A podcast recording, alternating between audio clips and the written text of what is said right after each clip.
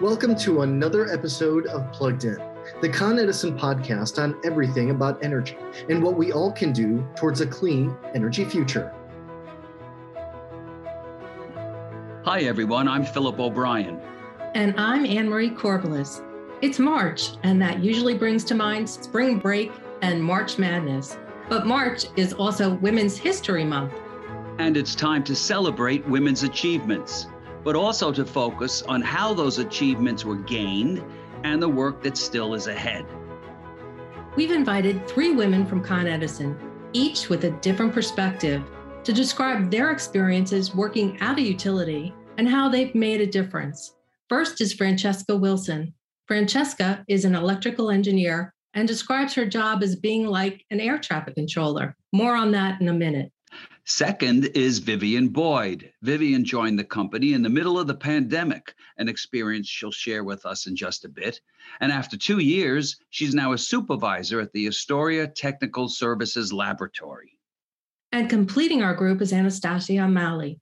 Anastasia has held several positions here over a 30 year career. Anastasia, you get the first question. In 1990, what attracted you to becoming a mechanical engineer and why work at Con Ed?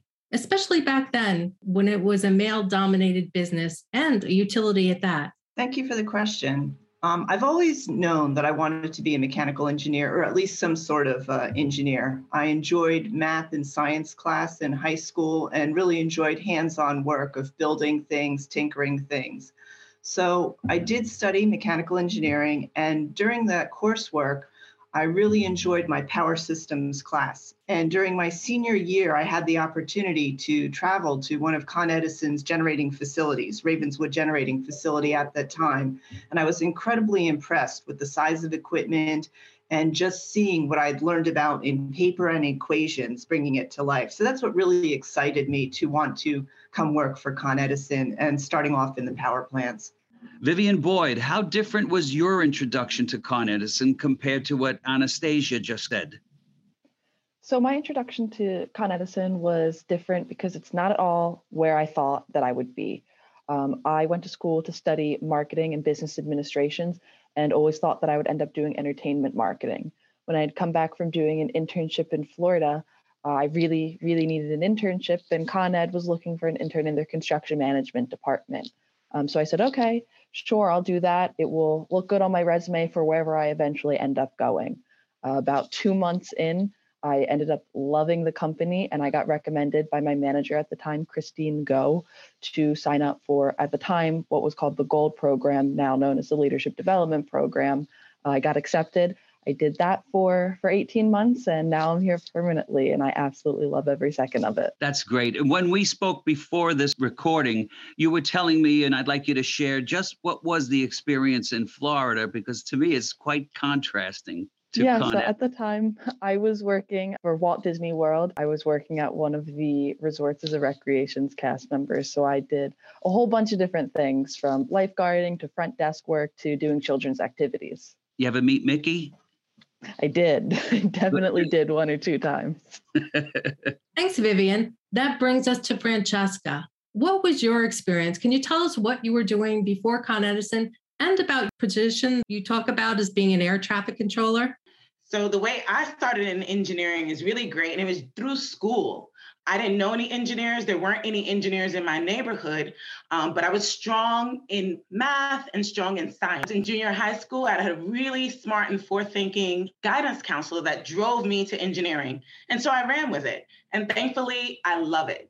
Since coming to Con Edison, I had the opportunity to work in the field, in an office, even, you know, being exposed to a laboratory. Currently, I'm the chief district operator and so when we talk about air traffic controller, that comes in because my mom always wants to know how to describe what I do. What do I do? And so the best way is to make a parallel with an air traffic controller. They manage planes coming in, um, going out to make sure there are no collisions and to ensure their safety. And that's really what my department does for the electric system. We manage the outages to make sure that they're done safely and the return of equipment. You can think of a, an electricity, a high powered electricity line that might have been 345,000 volts. The job of my department is to make sure it's de energized and safe so that when someone needs to touch it or maintain it or do something to it, that they're doing that safely. So, in essence, we're air traffic controllers, but I also tell my mom that we save lives every day. Well, we're all very happy that the three of you are pleased at being at Con Edison. But Anastasia, briefly tell us what was the culture like in the 1990s? Thanks for that question. The culture of the company has certainly changed. In the 1990s, when I came in, the company was definitely diverse because we mirror the city that we serve. But in the work environment, primarily females were in administrative positions, in office positions. It was really a rarity to find females out in the power plants in operating roles. It was more of a militaristic, very chain of delegation type of uh, environment, but there were always helpful people that were there that you could go to to ask questions to learn. People are definitely uh, proud of knowing the job proud to show someone and teach someone who wants to learn the job. So that hasn't changed about culture i think but definitely less diverse in terms of gender in operating uh, areas throughout the company um, so does that include like I think we we chatted before about unisex locker rooms and bathrooms at the time. yeah, for sure. Um, in the power plants, there were ladies and men's uh, locker rooms, but certainly in other field locations and substations, it was we were ahead of our times, right? It was uh, gender neutral uh, locker rooms, and actually, uh, the bathrooms in the locker rooms were primarily for men. Thank you. And Francesca, what's the culture today? So, just like other companies, we are also still moving to improve upon what it was. Just like Anastasia mentioned, um, I remember coming in the company and folks telling me not just with the facilities, but even the sentiment. Um, people in the field didn't want to have a female or woman as a partner. It was considered a liability. Um, so even that has grown now, where you see a lot more partnerships and a lot more integration from a gender perspective. Um, me and my role now as a chief district operator, I'm the first woman to hold this role, and I assumed the role last year. So obviously, you know, we are interested in growing, we're making the improvements, and we all know that there's always more to go. But I am definitely encouraged um, to see the growth that we've made so far. And I know a lot of people who did a lot of work and took a lot of risks to get us to where we are today. And Vivian, as the newest employee here, What's your sense of the role of women at Con Edison? I think since I've been here, even in the two years that I've seen strides that we've made to keep going towards uh, making it equal for everyone. Um, when I started in the company, I was actually in a group that was all women. My managers were women, everyone that was doing the work was women. And a majority of my time here, uh, my managers have all been women. Um, so it's really cool to see that um, we're not discriminating when we're going up towards towards upper management and who who's the ones that are in charge of of running our company and keeping the lights on. Um, I think, of course, there's always improvements that can be made, but I have never felt that because I'm a woman, I can't do something here at Con Ed. Each of you has an important critical title and job function. So tell us how important is that sense of attainment, that recognition, the growth within your careers? It's so important to know that you have the opportunity. And I think that's the most important thing that we look for um, when it comes to promotions and growth, particularly in a technical environment. Um, even Anastasia, I'm sure she can relate. When you looked at procedures and specifications, they were all in the male gender. They were all he. And so you couldn't even see yourself in a role that didn't describe you. And I think now what we're starting to see is not only are we making sure that there's gender equality on paper, but that our management and our leadership um, reflects that. So I do enjoy the fact that not only are we saying um, that these things are important, that we're showing it. So the ability and the opportunity to move up even becomes that much more um, achievable and believable as we start to see women more and more become um, part of the leadership team here at Con Ed. I think we also have to um, look to let our work speak for ourselves, right? Um, we have individual goals that we want to accomplish. We have um, company goals that we want to accomplish. And I think working to do your best work every day, every time, um, that really is something that's recognized and uh, certainly rewarded and certainly encouraged. So, having that ability to really go after what goals we want to accomplish, whether it's a personal goal um, in terms of what uh, career moves we want to make or industry uh, accomplishments we want to achieve. It's definitely encouraged and recognized throughout the company. Um, you know, people support each other, whether it's women supporting other women to help them come along in their career, or also I think of many of my mentors have been both men and women, really supporting everybody in the company to uh, really accomplish um, and achieve um, what we set our, our goals for. And Vivian, maybe you could put it the answer to that question in the context of having come to the company in the middle of the pandemic. And I would imagine, because I know a few other folks, you, you virtually not seeing or meeting people you're working with.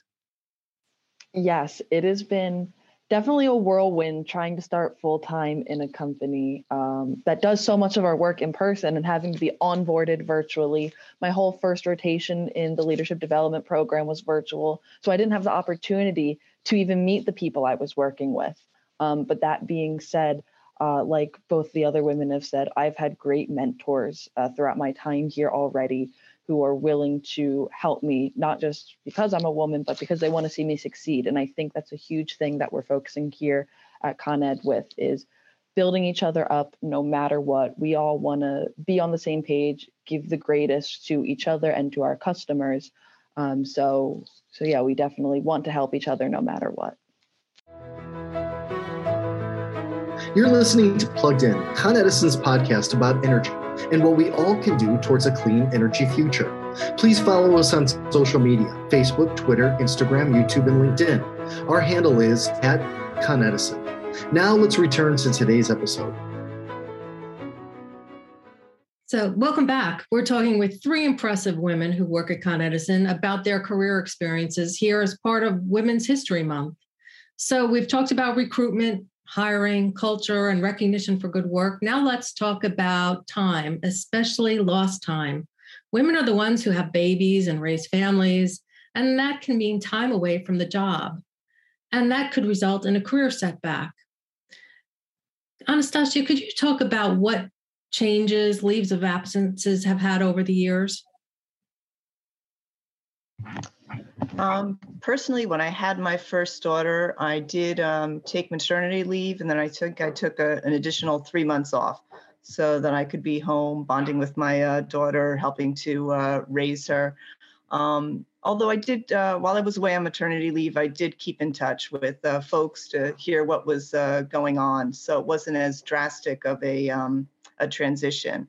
Um, with my second child, um, the company was actually very um, accommodating, and I actually um, took my maternity leave, and then for a total of uh, I guess six months, I worked part time. So this way, I was able to continue to uh, keep in touch with what was going on. At the time, I was the area manager of Queens Substation Operations. So my field operations planner had the delegation, but I was still involved um, working uh, remotely from home at the time, I did go in on a number of occasions when it was necessary to support activities.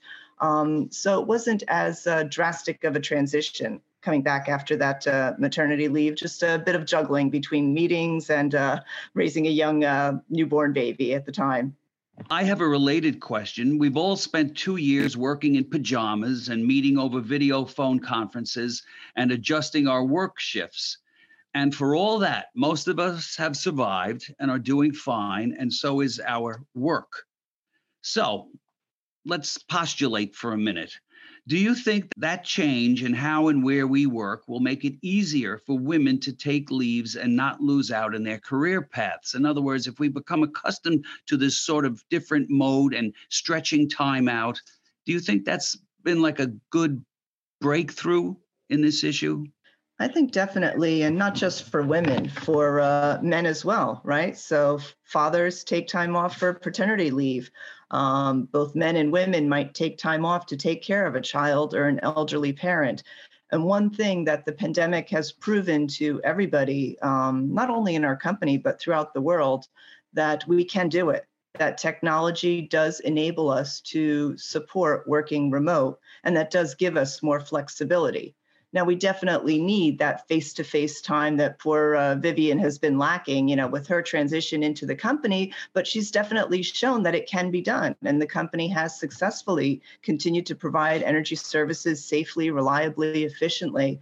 Um, so it's definitely enabled us to prove to ourselves as employees, management throughout the company, and uh, our customers as well, that we can support working uh, remotely. And that I think will only provide benefits in the future to be more accommodating to employee individual needs.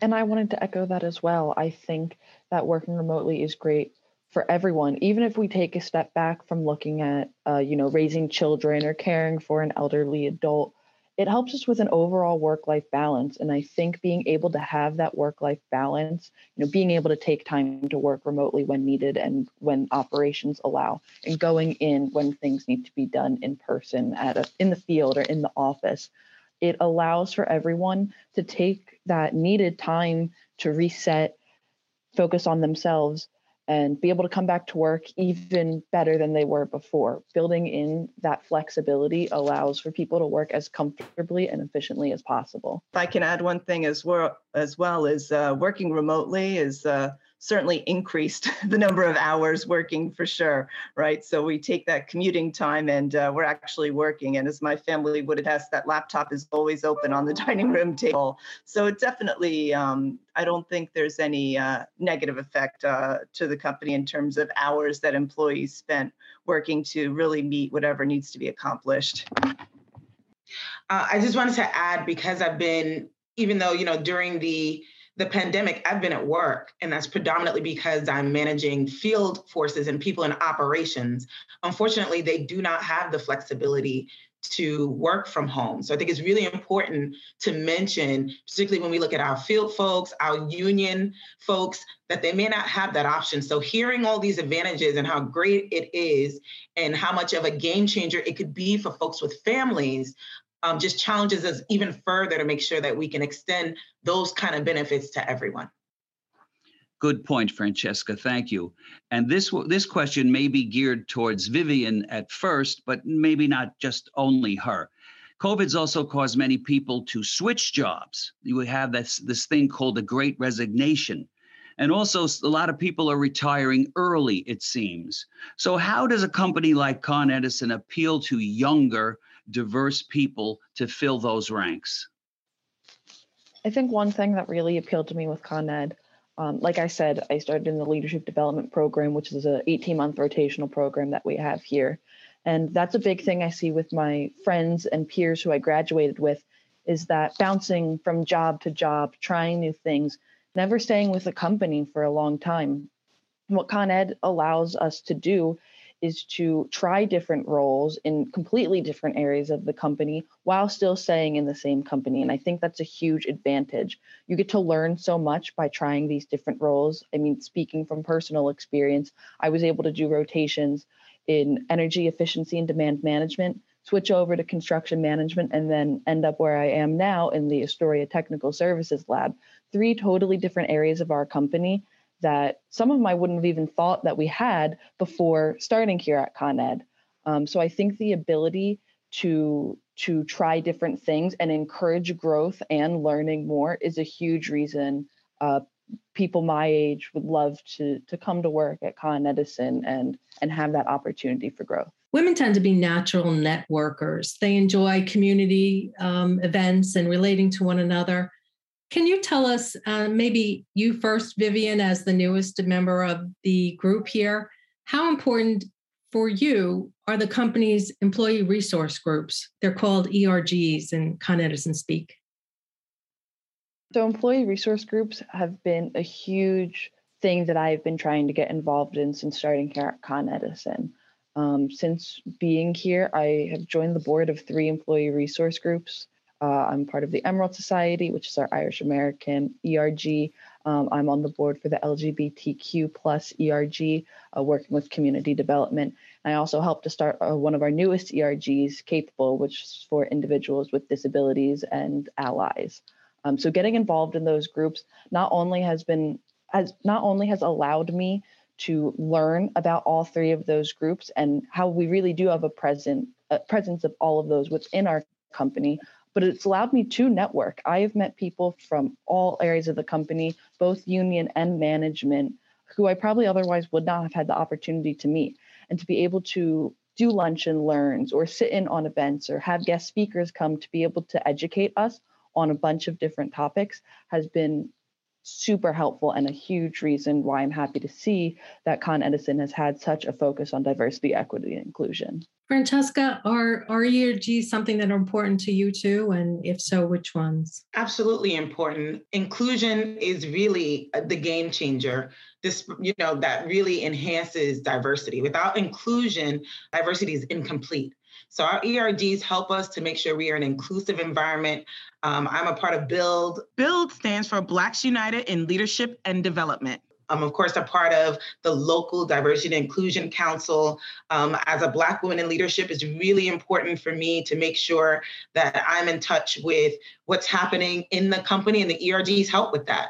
Bringing in outside speakers, understanding what's happening not only in the company, but outside is vital the other piece I'll say, because I'm also a manager that hires, that helps me to meet people like Vivian and to meet newer folks to make sure that I'm also in touch with the next generations that are coming in and that I am aware of the needs and the changing generation to generation that they look for in, in a company and in a department and even in a manager. We've had to shift, you know, the management skills that we we lean on based on generational changes, based on COVID, all sorts of things. And so ERG helps me to make the connections and relationships I need, not just with folks that are in management, but with everyone at every stage of their career. And that just enhances my ability to be a good manager. And Anastasia, over the years, now that you were here almost 30 years, how have ERGs changed? Were there these networks back in the 1990s? There certainly were these networks back in the 1990s, but it's certainly become uh,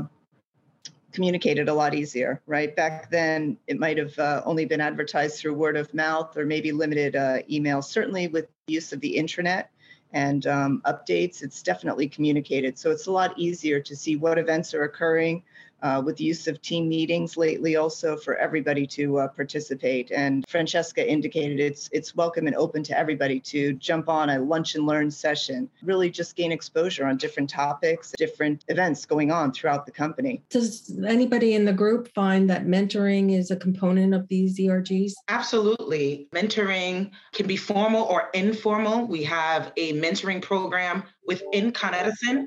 But what I encourage people, and sometimes mentoring sounds like work, particularly if you're a mentee looking for someone, that these ERGs are a perfect way of forming relationships with folks. So you can adopt a mentor without them even knowing it or without it being formal because these ERGs already create an informal relationship.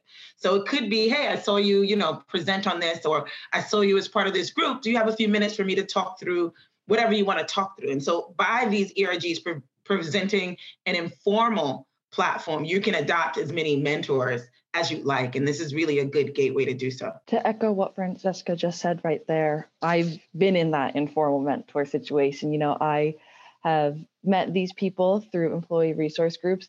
And then if I have a question or concern about something that I might not have learned yet in my time in the company, I can think of someone and be like, oh, let me send them an email or give them a call.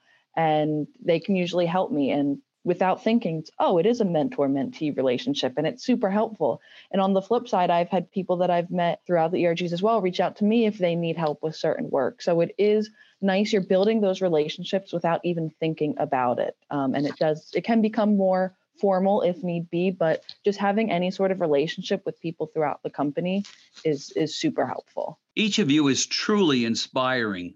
But who inspires you guys, who are your heroes or sheroes? Who wants to go first? I'll start it off, and not to give a, not to give you know the cliche answer, but some of my heroes or sheroes have definitely been the women in my family. I come from a family of, on one half, I'm one of 30 grandchildren, uh, so we have a wow. whole bunch of women in our family, um, both my my mom, my grandparents, my grandmothers, and my aunts cousins.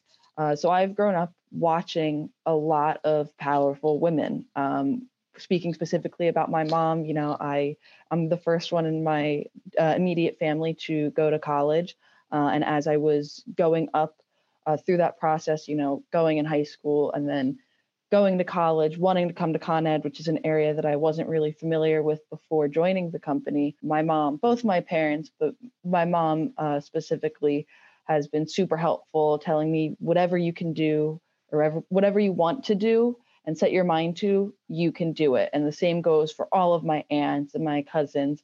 They would always encourage me. And if I had questions or concerns, they would be there to listen um, not even just with you know career related things any sort of personal problems um, i knew i could rely on the women in my family to really be able to to help me that's terrific anastasia what about you similar to uh, vivian uh, definitely my parents have uh, been amongst my uh, heroes. Uh, I'm a first generation American, and my father uh, was born in post revolutionary Russia and really had a difficult uh, and challenging life, yet he always had a positive, optimistic attitude. I think that was a lot of encouragement for me, right? So if my father could overcome the things he could, so I'm one of the few in female engineers working in a male dominated industry. If he can overcome all the hardships, there's really uh, nothing we can't accomplish. And they've always been uh, supportive. The time when I came into the company, we did have a female uh, chief financial officer. And that was definitely a, uh, a motivation, knowing that it is possible to rise to uh, levels of leadership in a male dominated company and in a male dominated industry. Certainly, we have a lot of dynamic women leaders in the company now that we look to each other for support and uh, motivation as well. And Francesca. Yes, of course, the women in my family, um, but I'll go a little external and I'll start with Ursula Burns. She was the CEO of Xerox and really the first Black woman CEO of a Fortune 500 company.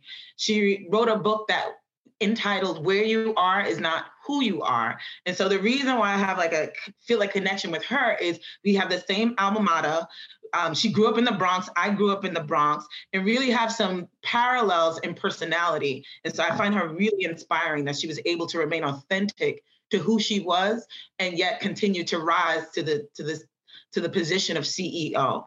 Aside from that, I will say the women of Con Edison. I remember coming in and one of the women in construction, her name is Cece, she came up to me and she said, You know, I'm really glad to see you in this position because when I came in, there weren't even any female bathrooms and no one wanted to work for me. And I had to really be tough and I had to become someone different to succeed here. So that really is inspiring to me outside of the leadership, the people who really came before us and did the hard work so that I could be where I am and not have the same barriers. They really, really took a lot of risks, not just with reputation, but with their own careers. They may not have risen to the to the positions that we're able to rise to now. And we just, I really appreciate the sacrifice that they made. Um, and so they're extremely inspiring to me. Well said. Thank you all for making this a great discussion. Anastasia O'Malley, Project Manager from Central Engineering, Francesca Wilson, Chief District Operator in system operations, and Vivian Boyd, operating supervisor for Technical Services Lab in Astoria. And thanks to our listeners, too. I'm Philip O'Brien. And I'm Anne Marie Corbliss. See you next time. And that's our show. If you have a comment or question, please email us at podcasts at coned.com. We'd love to hear from you. Let's be engaged, let's learn more, and most of all, let's stay plugged in.